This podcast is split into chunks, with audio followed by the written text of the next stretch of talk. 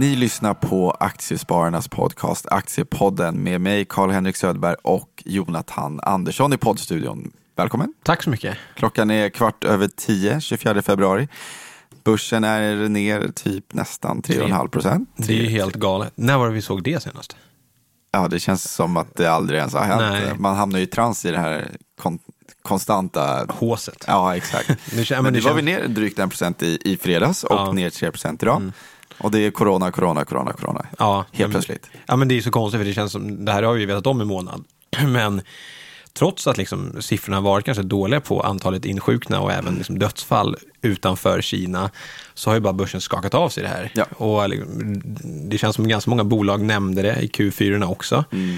Eh, men ändå så har det bara, vi har skakat av oss allt. Liksom. Mm. Eh, och sen helt plötsligt, så jag vet inte om det var kanske Italien va, som triggade igång det rejält, att de har fått en, en grupp i norra Italien tror jag, Mm. med ganska många insjukna och även två, två dödsfall. Det var väl liksom det som på något sätt satt igång den här triggern. Ja, exakt. För det blir väl lite som att först var det bara Kina och det kändes Mm. som att men de, verk, de verkar väl ha hyfsat kontroll på det. Det var inte så många dödsfall och marknaden var så nej men det är väl lugnt. Det blir, det blir lite hack i, eh, i kurvan kanske Ja, i, i, i, i världshandel och så vidare. Men eh, nu, jag menar nu, globalt läser jag här över sju, 77 000 smittade, Mm. 2600 döda. Ehm, och ehm, nu har det då som sagt även kommit till Italien. Mm. Där var 155 insjukna, två döda. Eh, Sydkorea är ju en annat land där det har eh, gått väldigt fort nu.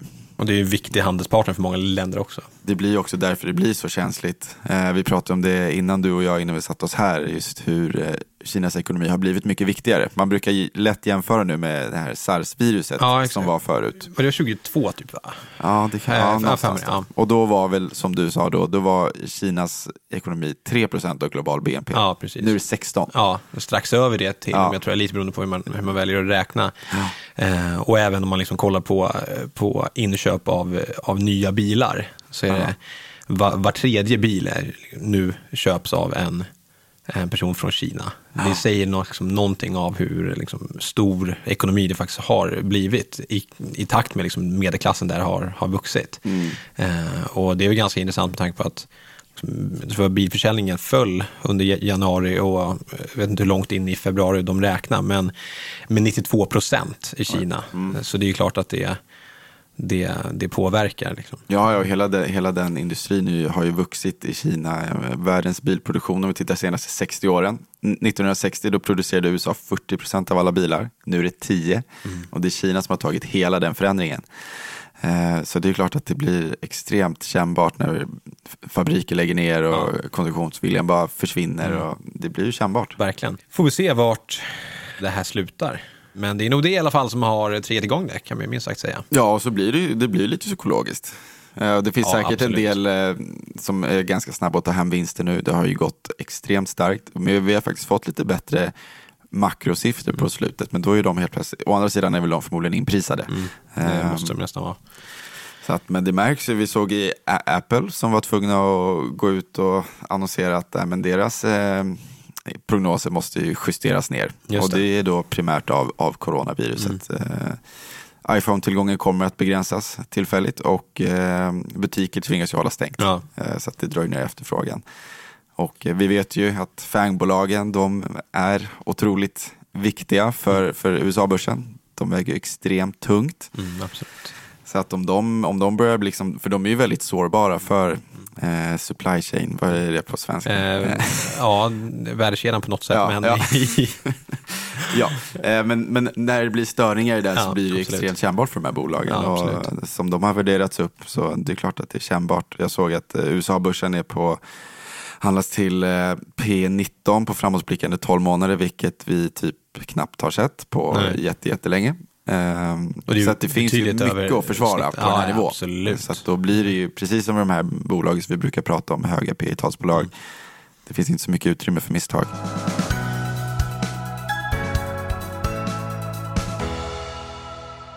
Men Jonte, du ska ju till Italien. Ja, på tal om corona. Till norra Italien. till norra Italien. Jag tror att det blir liksom lite nordväst däremot. Och det här är väl liksom nordöst i Milano och liknande som det har, har blivit flest insjuknare Men när ska du åka? Mm, Det är ju det som är grejen, vi åker på lördag. Eh, och Vågar du? Alltså jag är ju inte så himla orolig för att liksom jag själv ska bli, bli sjuk, vilket man säkert ångrar när man väl har det, om man får det. Men, men däremot så, så är jag ju lite mer orolig för om, det liksom, om Italien går ut och säger att de liksom inte riktigt har kontroll över den här gruppen som faktiskt är och har blivit insjukna, så finns det alltid en risk att de kanske be- begränsar lite flyg och liknande. Och då är det klart att, att flyga, i, i och för sig flyger vi till Österrike, så det är det som är, är, är fördelaktigt. Och sen tar vi buss, Okej. lång, lång buss. Eh, Så frågan är liksom hur mycket de kommer be, begränsa. Så jag är ju mer orolig för att jag inte kommer få åka, Ja. än att jag ska gå runt och vara eh, rädd för att bli, eh, bli sjuk. Det känns som att det är ganska lätt att bli sjuk av allt möjligt. Liksom. Så jag är inte riktigt den personen. Nej. Men däremot vore det väldigt tråkigt att inte få åka skidor i Alperna.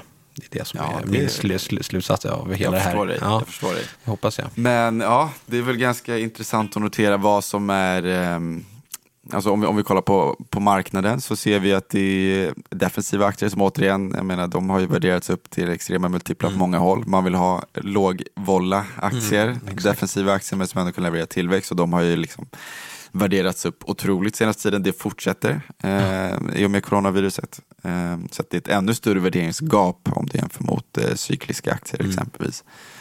Eh, guldet Ja, på det är det, sju års högsta såg jag. Ja, alltså vi är väl uppe i 1680 tror jag nästan.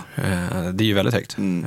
Eh, Och det är ju en klassisk Ja, eh, verkligen. safe haven. Ja, Eh, så det är väl inte... Flytsäkerhet. Ja, men Mm. precis. Jag kollade att faktiskt silvret släpar något, eh, vilket kan vara lite intressant trade om man har kollat. Ja, okej. alltså jag har ju alltid kollat lite på, på, på spreaden mellan guld och silver. Eh, Mm. jag tycker att det är ganska kul för silver. Man brukar ju alltid säga att det är guld på st- st- steroider. Eh, så, så när guldet går brukar silvret eh, flyga. Eh, och jag tycker att silvret har släpat något. Så det kan ju vara lite intressant att hålla utkik på.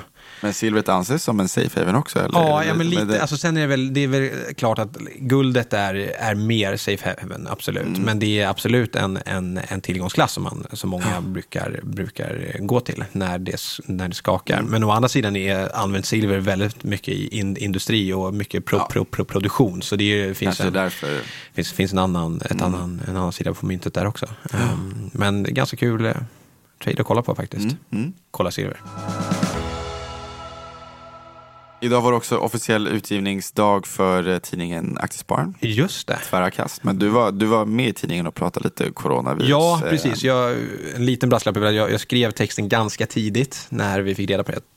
Så, Ja, ehm, men jag tror att alltså, en siffra stämmer ganska bra och jag står fast vid samma resonemang i, i alla fall. Bara att eh, nu har vi lite mer fakta och börjar ju faktiskt se att, eh, att liksom den, eh, den långsiktiga tillväxten kanske kan eh, bli lite mer påverkad än vad, vad många hade trott i början i, i, alla, fall. Eh, Många pratar ju bara Q1, Q, Q2 så det blir en ko- kortsiktig effekt. Men jag tror att eh, om det här håller i sig ett tag till så är det onekligen någonting som kommer påverka hela 2020.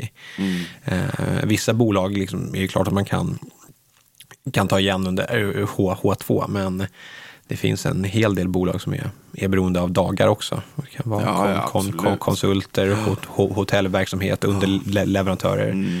Men tillbaka till eh, tidningen så måste jag säga att det var ju väldigt spännande tema i ti- tidningen. ja, det var lite framtidstema. Ja, Ehm, exakt. Mm. Och det, Den eh, fjärde industrirevolutionen. Robotar, AI och allt därtill. Mm. Ja, det var eh, jättekul. Det blev bra. Verkligen. Och bra lästips av de, de som har koll på heter. Dr. Mona heter hon. Ja, hon, är, hon har bra resonemang, cool, eh, Mm. måste jag säga. Det är lite av en favvo för dig va? Du, du, du, du brukar kolla på Ja, på men sätter en. Nyhetsmorgon, Ja. Ja, men hon, eh, jag, tycker, jag tycker att hon är cool eh, och har många spännande ta- tankar. Alltså, Mm. Det är ju väldigt, det är extremt intressant hur, hur, hur AI så kommer påverka oss och främst kanske jobb. Liksom. Mm. Det finns ju liksom två sidor av myntet på något sätt. Det känns som väldigt många är, är livrädda för vad som komma skall. Mm. Medan andra kan se ganska mycket möjligheter. Ehm, att, liksom, att vi kan använda det här på ett, på ett bra sätt och effektivisera så att liksom vi kanske kan bara bli allt mer hjälpta som människor. Eh, vilket vi ser tecken på. Men det är klart att det är, ni, jag för mig att jag läste någon text att det är väl lite eh, någon som, är det Dag som resonerar kring, kring båda sidorna av eh, på påverkan. Liksom. Vilka möjligheter som skapas och vilka hot som mm. man kan se. Ja, exakt. Det finns verkligen två sidor av myntet. Ja. Men eh, oavsett så är det ju ett väldigt intressant tema och Absolut. där man då som, eh, som investerare försöker, man vill ju alltid hitta de här mm. framtida vinnarna. Liksom. Mm. Eh, men det är ju lättare sagt än gjort. Ja, verkligen. Bra, men eh, du, det blir ett eh, kort avsnitt idag. Vi ja. ska släppa in eh, en eh, vd-intervju. Precis, med av Absolicon. Precis, Joakim Byström som ja. är vd och grundare där. Håller på med förnyelsebar energi, solenergi. Väldigt spännande. Det, det är en bransch som också gått bra. Verkligen. Jag tittade på lite ESG-drivna bolag. Ja. Jäklar vad de har gått. Ja, det är alltså. helt galet faktiskt. Om man tittar liksom på bred front. Vi kan tycka att i Sverige så har vi sett alla de, vad, är det nu, Powercell, Powercell Rise, ja. eh, och så norska Tomra ja. och Nibe. Mm. Eh, men, det, det, man, det, är även en trend globalt. Liksom. Ja, ja, absolut. extremt men det är så, så, sånt galet inflöde när man kollar likviditet i de där aktierna. Så det, man blir, Men eh, det, det verkar vara en, en trend som är här för stann i alla fall. Så. Ja, bra, då tackar vi för oss och Stort. så blir det vd-intervju med Absolicom. Tack, Tack för oss.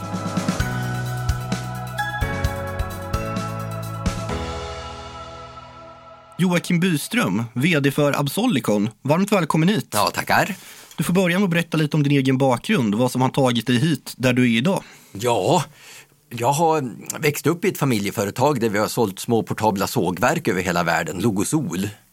Och sen har jag läst teknisk fysik i Uppsala, fast riktigt färdig ingenjör blev jag inte för det vart för spännande med sågverksförsäljningen. Men sen har jag hela mitt liv hållit på med solfångare och solenergi. Jag byggde faktiskt min första solfångare när jag var bara 12 år. Solfångare och solenergi är det som gäller för Absolicon. Du får berätta lite mer om bolaget. Vad gör ni? Ja, vi är noterade på Spotlight och finns i Härnösand. Vi är faktiskt utsedda till det näst snabbast växande hårdvaruföretaget i Sverige av Deloitte nyligen. Och eh, vi har ungefär 200 miljoner i börsvärde med er inriktning på solenergi så känns det som att ni ligger väldigt rätt i tiden med tanke på ja, allt högre toner om klimatet och att man pratar mer om klimathot och hur man ska använda energin på rätt och sunt sätt. Ja, solenergi är den enda energikälla som har möjlighet att försörja mänskligheten nu när vi ska sluta använda fossila bränslen. Så det är inte så konstigt att det finns många nya och växande företag i den branschen. Vilka marknader opererar ni på idag? Ja, vår affärsidé är lite speciell. Vi har utvecklat världens bästa koncentrerande solfångare som kan göra värme och ånga av solen. Och den här värmen och ångan den används både för att värma städer genom fjärrvärme som vi har ju mycket av i Sverige och Danmark och Tyskland, men även för att driva industrier. Om man ska göra mjölk till exempel så ska ju mjölken pasteuriseras och det kräver väldigt mycket värme. Och det gäller egentligen alla industrier. Så av industrin så använder industrin för sin energiförsörjning ungefär 20 procent el och 80 procent värme. Så värmeförsörjningen är något som man har glömt lite grann. Så att det är egentligen marknader som har industrier som använder mycket värme som vi är ute efter. Och, och, det är inte bara vi i Nordeuropa utan det är länder över hela världen. Och de tre länder som vi just nu har jobbat mycket med det är Sydafrika och Kenya och sen östra medelhavsområdet kring Cypern kan tänka mig att det är flera bolag som drömmer och siktar på att göra samma sak som ni gör. Så vad gör er lösning unik? Du var inne på det lite tidigare, men du får gärna utveckla lite mer. Ja, alltså vi har utvecklat världens bästa koncentrerande solfångare med 76 procents optisk verkningsgrad. Men inte bara att solfångaren har blivit bra, utan vi har dessutom byggt en robotiserad produktionslina som kan göra en sån här solfångare var sjätte minut. Och det som är lite unikt med våra solfångare det är just det att vi kan producera 160-gradig värme och ånga. Det har man förut inte kunnat gjort särskilt effektivt. Och det innebär att vi kan driva industriella processer eller hela städers fjärrvärmenät. Hur ser du då på konkurrensen för bolaget? Hur ser den ut? Ja, vi gillar verkligen konkurrens. För den stora konkurrenten här är ju olja och gas. Och alla de här småföretagen runt om i världen nu som börjar tillverka solfångare, de hjälper ju till att konkurrera ut de fossila bränslena. Och eftersom vi säljer produktionslinor så är vi inte oroliga för någon cykelverkstad som börjar tillverka solfångare, utan vi ser tvärtom dem som en väldigt bra kund för våra produktionslinor. Så om de kan driva upp försäljningen i Mexiko eller Chile eller USA eller Italien så kan vi komma i steg två och sälja våran produktionslina till de här små entreprenörerna. För det finns inget bättre sätt att massproducera solfångare än i våran produktionslina.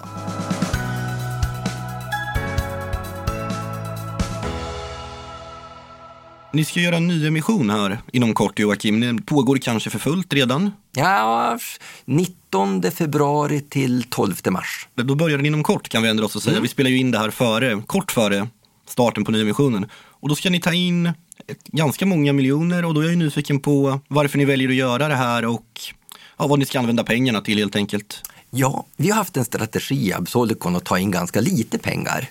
Så vi har gjort små emissioner för överskådliga utgifter om jag säger så. Eh, sist så tog vi in 9 miljoner.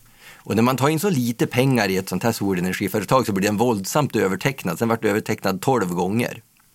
Men de här relativt små pengarna som vi har tagit in, de har vi använt för att skapa en modell för försäljning av de här solfångarna. Och under året nu så har vi lyckats teckna tre stycken ramavtal för leveranser av produktionslinor. Så vi ser att den här marknadsföringsmodellen och den försäljningsorganisation vi har byggt upp fungerar. Och då finns det inte längre någon anledning att vila på halen, utan nu tar vi in 50 miljoner för att kunna skala upp den här försäljningsmodellen och expandera över hela världen. Och få en globalt dominerande position inom det här segmentet med koncentrerad solenergi som är ett av de centrala verktygen för att kunna byta från fossila bränslen. Ni pratar ju även här om en våldsam expansion. Ja. Det kan låta lite halvhårt sådär när man hör det vid första, första anblicken, men riktigt så, så tufft är det inte. Men däremot är det någonting som skapar möjligheter för er, eller vad säger du? Ja, det här med våldsamt det är ju att vi, det är ju att slita hund och ha ett sånt här tillväxtföretag där det kommer fler och fler förfrågningar varje dag som ska hanteras. Och vi har ju nyligen rekryterat fem nya medarbetare. Men det är med lite våld som man måste arbeta i ett sånt här företag och i en sån här växande marknad. Så jag tror det där våldsamt är ganska talande faktiskt vad vi ska göra. Och när vi nu stoppar in så här mycket pengar i den affärsmodell som vi har så kommer det bli ganska våldsamt. Stora förändringar att vänta med andra ord. Och ni har ju höga finansiella mål och ni vill vara inne på Stockholmsbörsen 2022 där. Ja. Du får berätta mer konkret om både målen som ni har och även hur ni ska nå utbyt. Ja, det är faktiskt en aktieägare som har hjälpt oss med det här. När man är ett sånt här småföretag på en börs så försöker man låta bli att anta finansiella mål. För att då ställs det krav från börsen att man ska redovisa hur man uppnår dem. Men vi har bestämt oss för att vi ska bli ett mångmiljardbolag som dominerar den här marknaden. Och därför har vi nu antagit målet att omsätta 100 miljoner 2022 och att hamna på Stockholmsbörsen. Så det tillsammans med de här 50 miljonerna som vi tar in sätter lite grann vilken ambitionsnivå vi har i Absolicon. Vi ska bli ett storföretag inom koncentrerad solenergi. Och nyemissionsdatumen, de var nu från 19 februari till när i mars? 12 mars. 12 mars, det går att teckna fram till 12 mars med andra ord. Ja, och vi berättar ju lite grann om det vi gör i vår egen tidning Absolicon-magasinet. Så att eh, alla som är medlemmar i Aktiespararna de får den inbladad i det här numret som kommer nu 20 februari. Så där kan man läsa mer om Absolicon. Men sen finns det ju mycket på nätet. Vi gör många små filmer som både riktar sig till aktieägare men även till de här industrierna och städerna som ska investera i våra solfångare. Så det finns en mängd små en minuters filmer man kan se om man vill lära sig mer om hur, vilken stor betydelse som värme har. Och, och det ska jag förresten säga, vi har ett litet slagord och det är Heat is half. För om man tittar på mänsklighetens energiförbrukning så är bara 20 procent elektricitet, 30 procent är transporten och hälften är värme. Men det finns väldigt få företag som kan leverera den här 160-gradiga ångan. Så att därför vill vi gå ut med det här med heat is half och det måste vi kunna lösa med solenergi. Absolut. Men Joakim Byström, vd för Absolicon, jag tackar dig så mycket för att du kom hit och önskar både dig och bolaget lycka till här framöver i jakten på era, era mål. Så tack så mycket.